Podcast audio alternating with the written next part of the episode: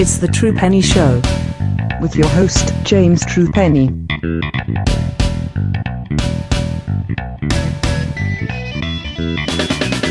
And it's recording. Hello, welcome to the True Penny Show. My name is James True Penny. This is my show, and today we are paying tribute to the Destroyer, the fire, the legendary All Japan Pro Wrestling heavyweight US heavyweight champion, or PWF US heavyweight champion, who passed away last year. And there was a show on the 27th of November. That was a couple of weeks ago. Um, which was produced by Kiyo Iwata and Fumihito Kiyohara.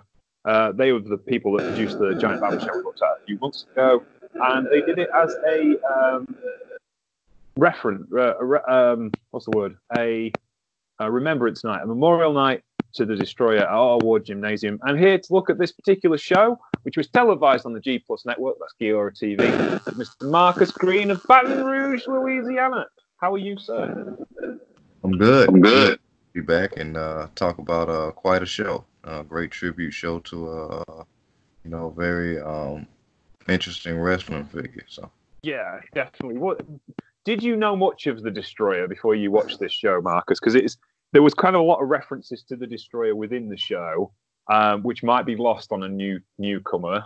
But did you kind of get it?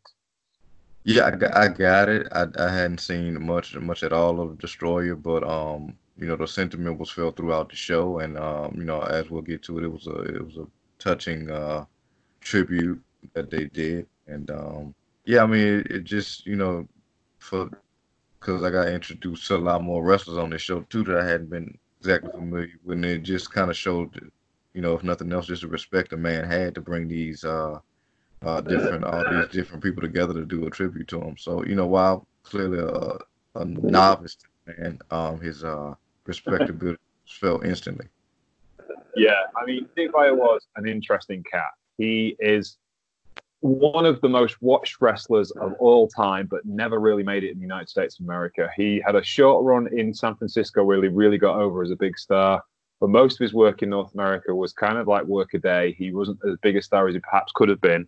But in Japan, he was an absolute living legend. His first big series was with Rikidozan. It doesn't get much bigger than that.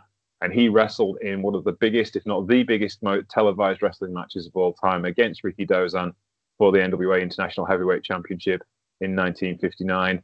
Um, and a large proportion of the Japanese viewing public were watching it. It was something like a 50% rating, a 50 point rating, which, you know, uh, I think maybe 63. It was, it was Rikidozan's last big feud. And, you know, it, you consider now that Monday Night Raw is lucky to get a 3.0 rating. That shows you how much, how big an influence he had. Um, then he came back to the Japan in the 1970s, signed with All Japan Pro Wrestling as a babyface rather than heel, learned Japanese and became a mainstay of Japanese culture, which is really where you want to be in Japanese professional wrestling. Was beloved by Giant Baba, was beloved by the All Japan fans, and he put together a hell of a career. And this show was uh, done in conjunction with his family, who were there to celebrate his life. It was at Ota Ward Gymnasium, like we said, 2,500 people in attendance, and they saw the second Destroyer Cup Special Battle Royal. There was one whilst he was alive, which was won by Shikara some years ago in 2011, using a figure four leg lock. Now, I should say that in Japan, pinfalls and submissions count in a battle royal. For those of you who have not watched a Japanese battle royal before, Marcus, what were your thoughts on this chaos? Yeah, it was definitely chaos, and like I said, I wasn't uh definitely a novice to a lot of these names, but um the fact that it is uh, pinfall and submission, uh, you know, kind of curtailed a lot of the, uh, you know, just random and uh, kind of throwaway chaos that we used to over in the states with these battle royals a lot of times. so you know that that definitely made it interesting. And it just it's cool to see, you know, um, the figure four hold actual winning relevance in Japan. So Yeah, it was. It was Destroyer's finisher, which is the reason why I got referenced an awful lot on this particular evening. but yeah, uh, Masao Inoue, who is, I believe, 115 years old, uh, won this match. And by the way, he will not be the oldest looking person on this particular show. There'll be even older looking people on this particular show. Men's Teioh was in this match. He's not aged well. Let's be honest about this. There's of course been some talk about ECW uh, this weekend because of the Sandman's comment, unfortunate comments about an indie show uh, last night, which was headlined by four incredible women, including um, Trish Barker, of course, Jordynne Grace, uh, and he went out of his way to tell them how disappointed he was that they were headlining and it should have been men. Um, Sandman on his way out of the wrestling industry, I think, as we speak. But anywho, uh, yeah, Men's Teioh was on an ECW show. The first time I saw him wrestle, uh, it was the first ECW show, and he he's, he looks quite old now. I have to say, Terry Boy is no longer Terry Boy. He's well and truly Men's Teioh these days. Other than that, thoroughly enjoyable. Very very short for a 20 man battle royal, six minutes and 20 seconds. That pinfall and submission rule kind of speeds things up a bit, doesn't it? Yeah, it, it really does. It really does. So that was um, the first opening bout, which was a lot of fun. Did anyone stand out to you not seen before? Um, not necessarily. I mean, I, I did like the fact because it, it did. Um, I think it came down to the final four. Like you said, uh, it, it did have some older looking gentlemen on the show, but it did seem like time had stopped once it got down to the final four, which kind of stood out to me. Um, and and just the interesting part of a, lot of the things that went down on this card in terms of wins were just um, rolling into a better position or getting rolled into a winning position, which I thought was hilarious. Um, but it fit, you know, um, you know, leverage, you know. So um, as I said, everybody stood up because, like you said, it was six minutes twenty seconds. It kind of blink and you missed a lot of these eliminations, but um, I, I did kind of like how it came down to those four, and it, like I said, it kind of slowed down to a crawl, and I didn't see how some of those finishes was going to go, down, but it, it was entertaining. So there you go. The next actual wrestling match featured a tag team we're both quite familiar with: Tenko-G, Hiroshi Tenzan, and Satoshi Kojima, Fred Club himself, along with their old NWO tag team partner Hiro Saito, and they partied like it was 1999. Unfortunately, it's 20 years later, and they were beaten by Jun Akiyama, Shiro Koshinaka, master of all hip attacks, and Tatsumi Fujinami in six minutes and 50 seconds. Th- this match is just incredible, just because it's it's it's friggin' Hiro Saito and uh, Tenko-G against Koshinaka and Fujinami, with a guy from All Japan, Jun Akiyama, their lead booker of All Japan, was in this match just because I guess he could pick who he wanted to work with, and he was like, ah, I don't mind tagging the Fujinami. That seems like fun. So this was a bit more organised and a bit more fun to watch. Interesting watching Tenko-G and Hiro Saito go full scale heel for this particular matchup because they knew they were on a hiding to nothing if they tried to be popular. What were your thoughts on this one, Marcus? Yeah, it's funny because, like you said, that is the, the tag team that, that uh, well, probably me used to with Tenzan and Kojima. Um, but it was fun, you know, getting introduced to Akiyama and, and Shiro and, and Tatsumi. Um, specifically because I mean, like you said, it was easy to keep up with. Not only were they color coordinated, but um, they, had, they, had, a primary uh, primary offensive that they stuck to, and um, you know, I, I think this definitely would have made um, you know, one of the guys that we watched that wears like to wear headgear proud because of the hip attacks. Um, yes. But um, yeah, I just thought you know I think also framing this some of this card, a lot of this um, a lot of the action came down to um, you know ex- experience versus athleticism. When yeah, a lot of this stuff, and, and I thought it was cool um, because, like you said, it was more organized slowed down. Um, and and Tenko-G kind of brought the the heat because they were aggressive for a lot of it. But you know, like I said, the experience it just came down to persistence and you know those hip attacks and um, I don't think anybody would have seen uh, Tenko-G losing, but they did, and uh, I appreciated that. You know, and I think again um, with the guy they was honoring, you know, it, it, really showed that specifically in New Japan, it's not always about you know who's got the flashiest or the most moves.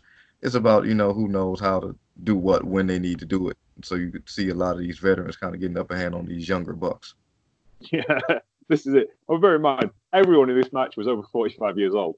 I was like Shiro Koshinaka and Tatsumi Fujinami, former New Japan headliners. Jun Akiyama, arguably the greatest tag team wrestler ever lived. I can't remember how many tag team titles he's won.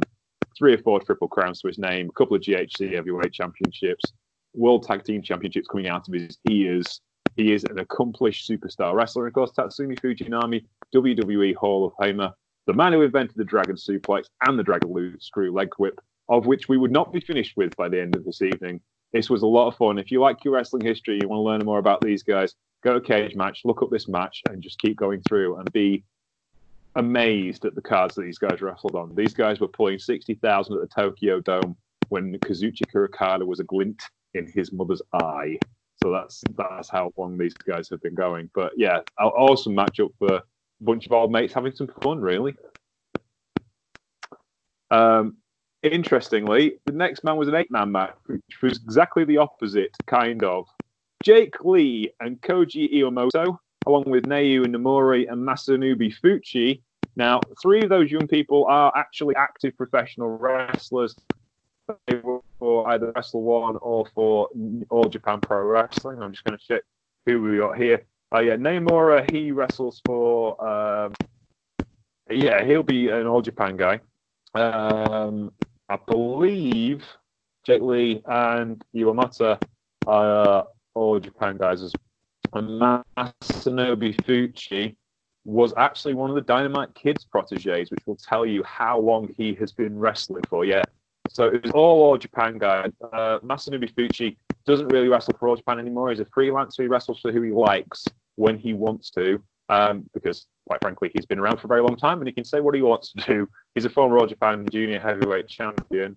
They went up against Masu- Makusatsu Funaki, Minoru Tanaka, Mitsuya Nagai, and Yoshiaki Fujiwara.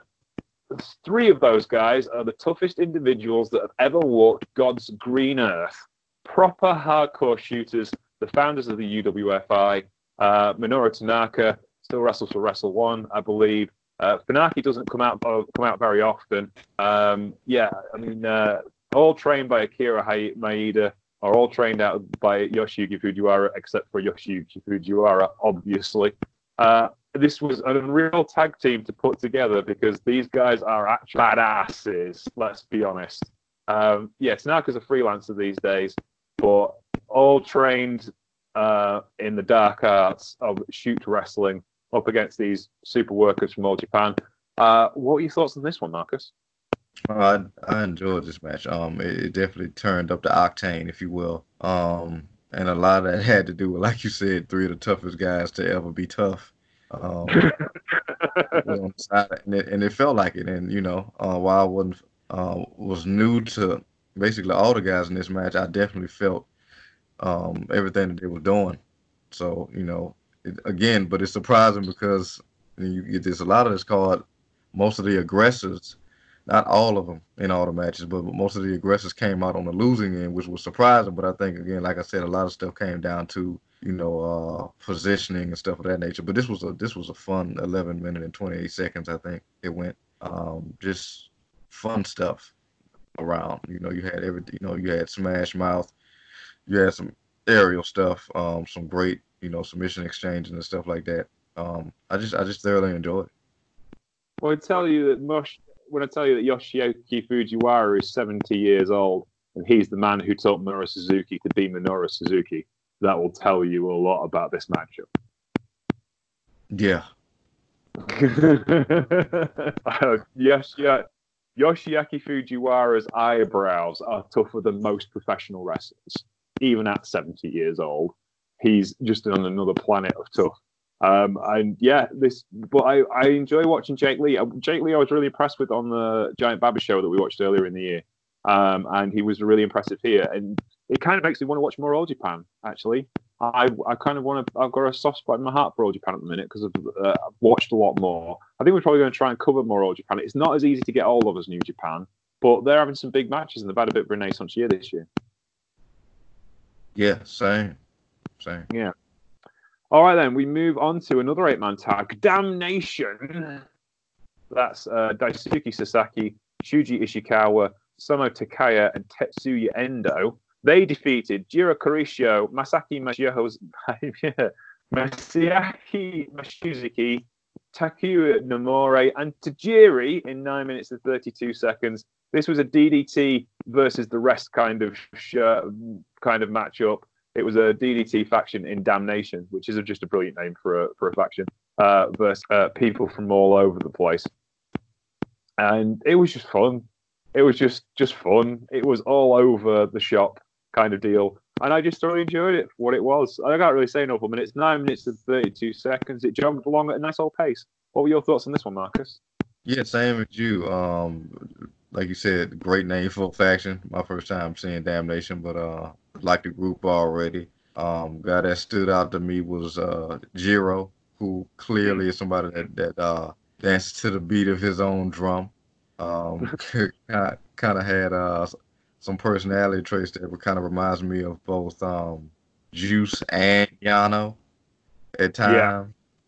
And um, it was just doggone good to see Tajiri again. I, I feel like I haven't seen him uh, in ages, so it was just good to see him again. Uh, you know, doing this thing. Um, and again, even though they lost, this this was just a fun, you know, fun match. You know, you kind of had a little bit of everything, stuff on the outside, guys going through the air, guys getting just clobbered in the face, and uh, submissions and stuff. So, you know, um, I, I, I really liked it. Yeah, it was really cool to see Tajiri. He's having a bit of a renaissance because, of course, um, his great protege Asuka is currently Women's World Tag Team Champion in WWE. Um, so yeah, he's he's uh, he's having a bit of a renaissance. He's still a freelancer. He's 49 years old, still wrestling. He's probably one of the most uh, what's the word? He's the ECW alumni that's probably done the most since ECW closed, just in running companies and doing different things. Him and Lance Storm, I think, probably the two like biggest things to come out of ECW since the closure of. All right, we move on to the next matchup, which was Tai Chi Yoshinobu Kanemaru from Suzuki Gun. They took on Atsuki Aoyagi and Yuma Aoyagi 11 minutes and 29 seconds. This was a thoroughly fun affair, though Taichi and Kanemaru got the best of them with their Suzuki Gun Wiles. What are your thoughts on this one, Marcus? Because I know you're about as big a fan of Taichi as I am. Uh, always spot on with that. Anybody uh, on the other side of Taichi is probably the people I'm rooting for. Um, uh, unless it's uh, uh, specific exceptions that you know anybody that's long time listeners of the show know we have specific exceptions. But um, Taichi, like uh, Kanemaru, uh, two guys that when they want to go, they can go, and I feel like they they definitely did that in this match. And it, um, while they of course did have you know relative dominance because of obviously their ways, um, it, it, it was a good back and forth match. Out again, hoping for the win on the other side, but you know, uh, they pulled it out, but it, it, was it was just fine. It was fine. You know, 11, 11 minutes twenty nine seconds. It was uh, what it needed to be. Yeah, I mean, um, uh, Atsuki Aoyagi is only 19 years old. He's a rookie, and Yuma has only had three or four years in the business. It was unlikely that they were going to get another pair of veterans like that in this particular setting where things are supposed to be a bit fun. Um, yeah. yeah, but it was good. I enjoyed it. It was good for what it was. It was a lot of fun. Um, and you know, it's Taichi. What can you do? it's all right, really. I guess. Um, it was, but again, a lot of these matches on on this particular card are they're kind of thrown together because it's who is available to do what, to do what where, um, and it's just a matter of like how can they put these matches together that's going to fit everybody and be useful to the companies or not get in the way of things that are happening in the companies that they're working with. Um, so yeah, it's uh, it is a lot of fun though. I thought this was quite a good fun matchup and it's kind of a good place to put Suzuki Gun because they can come and um, really kind of uh, put some people over and you know they'll do the youngsters some good for hanging with them for 10 minutes anyway, won't it? Yeah, you know, so it's going to be fun. Right then, move on to the next matchup, which was an eight-man tag: Hideki Suzuki, Joe Doering, Shigehiro Irie, and Yuji Okabayashi from various different places. We've got some freelancers, some All Japan guys, and some big Japan guys versus Kazuchika Miyamoto, Ryuji Sai, the bodyguard, and Zeus from all Japan and various other different places. This was six minutes and 45 seconds of big lads hitting each other very hard. Would you not agree? Oh no, I I 100% dug it, and it's funny, and, and it's probably gonna make you laugh. I literally had to pause pause the video, uh, and get up, go clean my glasses, and come back because I thought I was looking at like a Japan version of the Steiners for a second.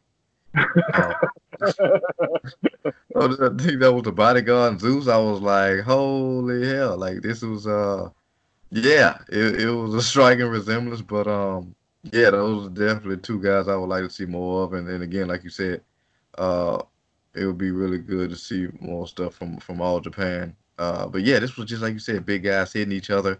Joe Doering had Stan Hansen ish vibes with me. Um, Yeah. And, and very much trying to go for that lariat. Uh, kind of got caught on that, but yeah, this was just a fun, you know, owl type of match. You know, you kind of you you definitely felt you know a lot of what these guys were giving off. So yeah, you know, this was short, sweet, and to the point. Joe Doering awesome. Joe Doering beat Cancer come back in the round, which is a pretty big deal, to be honest. One of most successful games in Japanese wrestling for the last 20 years. Uh, Obaya, Okabayashi is one of the big draws of big Japan pro wrestling. Shigehiro Iri has been all over the place in Japan, and Hideki Suzuki is a big name too as well. Bodyguard and Zeus have been playing their trade in all Japan for a while, and a lot of my friends on Twitter really like them because they're ridiculous. Like the bodyguard is 50 years old, like you said, Marcus has the body of like Scott Steiner in the 90s. Like he looked for it. Tattoos and all. It's just it's just insane. And this was an insane match. Um, yeah, just in six minutes, 45 seconds. Joe Doering wins with a crossbody of all things. What are you, what are you going to feel like when you've got this massive six foot ten Texan flying across the ring at you? What do you do? Yeah, it, it- and it's weird. It's um because also they do the entrances and stuff, but he's a guy that um I can only imagine how he looks in person because like he looked bigger when he got tagged in. I was like, wow, that is a big boy. Um, but yeah, like said, what are you gonna do when you got this big Texan, you know, going against you, and he can move. He's not this lumbering. He's not on, you know, overing lummox or nothing like that. This this guy can move. So, um, which is why he's the one that got the pin. I mean, whether he's trying to take a hit out with a clothesline or just ramming his body until you're gonna feel it. So, um, yeah, Joe Joe Doering and uh, yeah, this was just a fun fun match.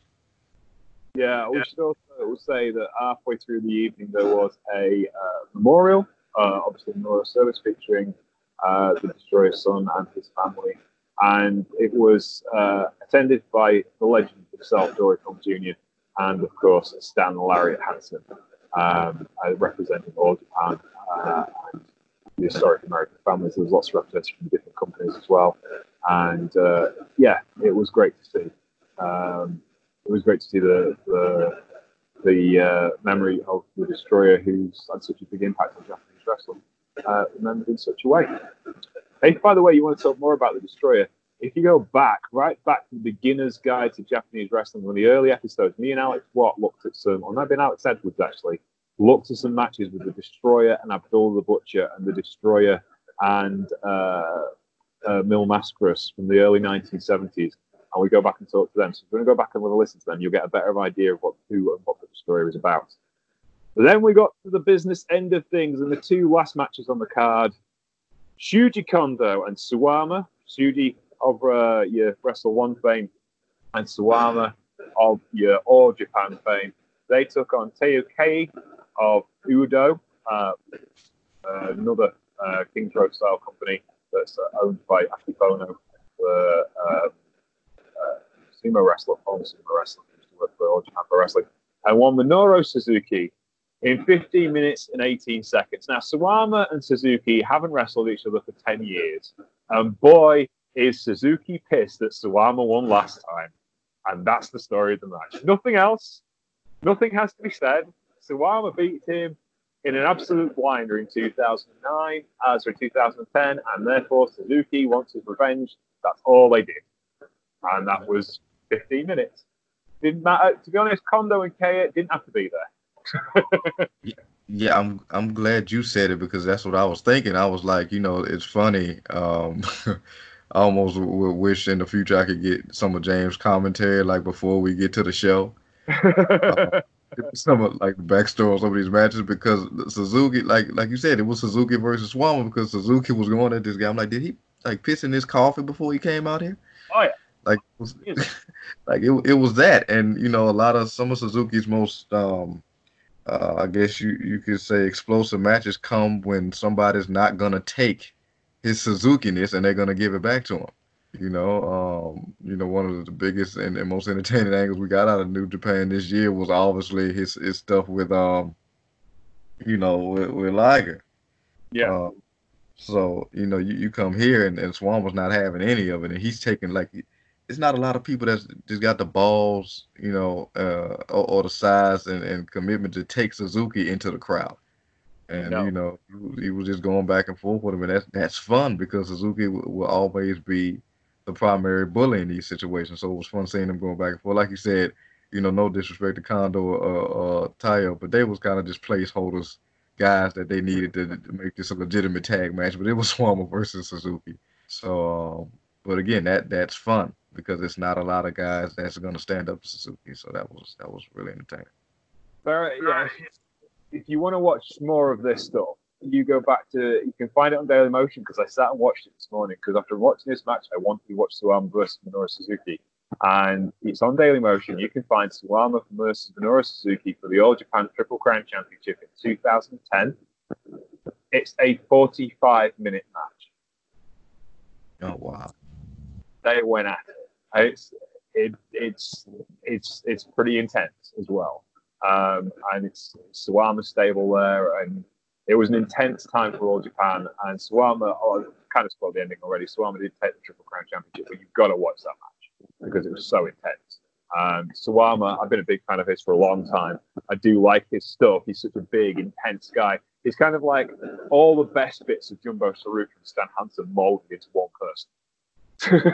yeah, I get that. I get that. Yeah, it's awesome. So Suwama's great. Shuji Kondo, take care. Brilliant, all time, great stars who will be in the Hall of Fame. Didn't have to turn up. They were just going through the motions. It was unfortunate for them because they got outshone a bit by these two. But yeah, it was brilliant. Just well worth it. Well worth the watch.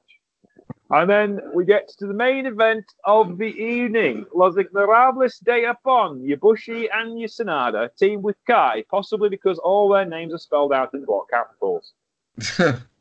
I can't think of any other reason to put them together because Sanada, Bushi, and Kai don't get along very well, as proven by the fact that Bushi and Sanada wouldn't tag Kai in for a good 25 minutes until they were absolutely desperate. They wrestle Keiji Muto, the mentor of both Kai and Sanada, Jushin Thunder and the All Japan Triple Crown Heavyweight Champion Kento Miyahara and Courtney of uh, last week's show's favourite current All Japan wrestler. which She kept asking me all week, is there any good Kento matches I can Kento. Not as much as Jay White, but she likes Kento. uh, and this was just hilarious, the good fun. This was brilliant. This was greatest hits wrestling as it's supposed to be done. Kento Miyahara is just, I love Kento Miyahara. Kento Miyahara is ace. Uh, Bushi and Sanada bringing their LIJ shenanigans to the fore. Kai being Kai, and the living legend that is Keiji, the great Kenta Muto. Uh, just turning up, being stoic, throwing some shining wizards when he needs to. Power drive elbow, that'll do. We're going on. what were your thoughts on this match, Marcus?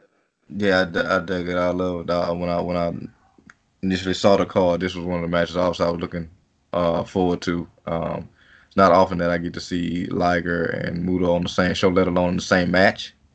A lot of times, um, so that was, that was cool seeing those when come together. I got introduced to to Miyahara, um, and again, uh, it, it, it would be cool to have some of that that that uh, pre True Penny uh, commentary before the match because now it makes all the sense in the world why it did feel like a Bushi Sanada affair with Kai just kind of being there. Now, you know, them not getting along makes all the sense because all the cohesion did feel like it was on the other side of the ring. Um, but but yeah, you know, like you said, Keiji Muto, the legend, get in there, get his stuff in. Um, and I think they uh, we had that great moment at the end where they I think we got three figure fours. Yeah, we did. The match, yeah. match finished with um, Muto had been dropping dragon screw leg whips all the way through the match, and eventually got one deep on Sanada and on Bushi, Um, and eventually Kai as well. And Kai was the one that fell to the figure four leg lock. But Liger and Miyahara got one on each on Bushi and on Sanada just to keep them out of business to make sure that you had a three way figure four leg lock to say goodbye to the destroyer in the proper manner. Yeah, that, that was great. I'll never get tired of seeing, um, you know, Legend Keiji Muto do Shining Wizards. Uh, you know, that's his thing. And of course, you know, for me, going all the way back when I get introduced to Sanada, just basically his mentor being in the match with him, you know, that whole Yeah. deal. Yeah. So, you know, that's that's a great uh, little um, nugget there. So, you know, just just a really uh, cool and great way to end the show. We should explain the politics of that. I mean, Sanada was um, a Wrestle One wrestler. Obviously, we first ran into him he ran into him as uh, a TNA wrestler, an Impact wrestler, as part of Revolution with James Storm. Um, and then when he left uh, Impact Wrestling to go back to Wrestle One, he decided not to re-sign with Wrestle One. Disappeared for a while. Did no one knew where he was. Turned up in Mexico to go learn some lucha libre. Went excur- went on excursion by himself. And next time we heard from him, he'd signed with New Japan Pro Wrestling. So there may have been some actual real life tension with the Wrestle One guy, specifically the guy, and with uh, Muto, but kind of all played into the match beautifully, I thought.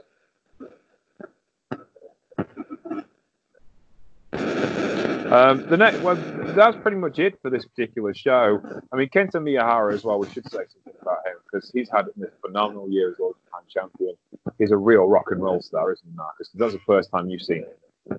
Yeah, this is the first time I'm saying, but, but but again, I think this is another thing that's that's great about this show. It really because it's very easy to kind of get um, locked in with New Japan because there's just so much going on and so much great stuff uh, that you, you kind of forget it's not the only uh, game in town, if you will.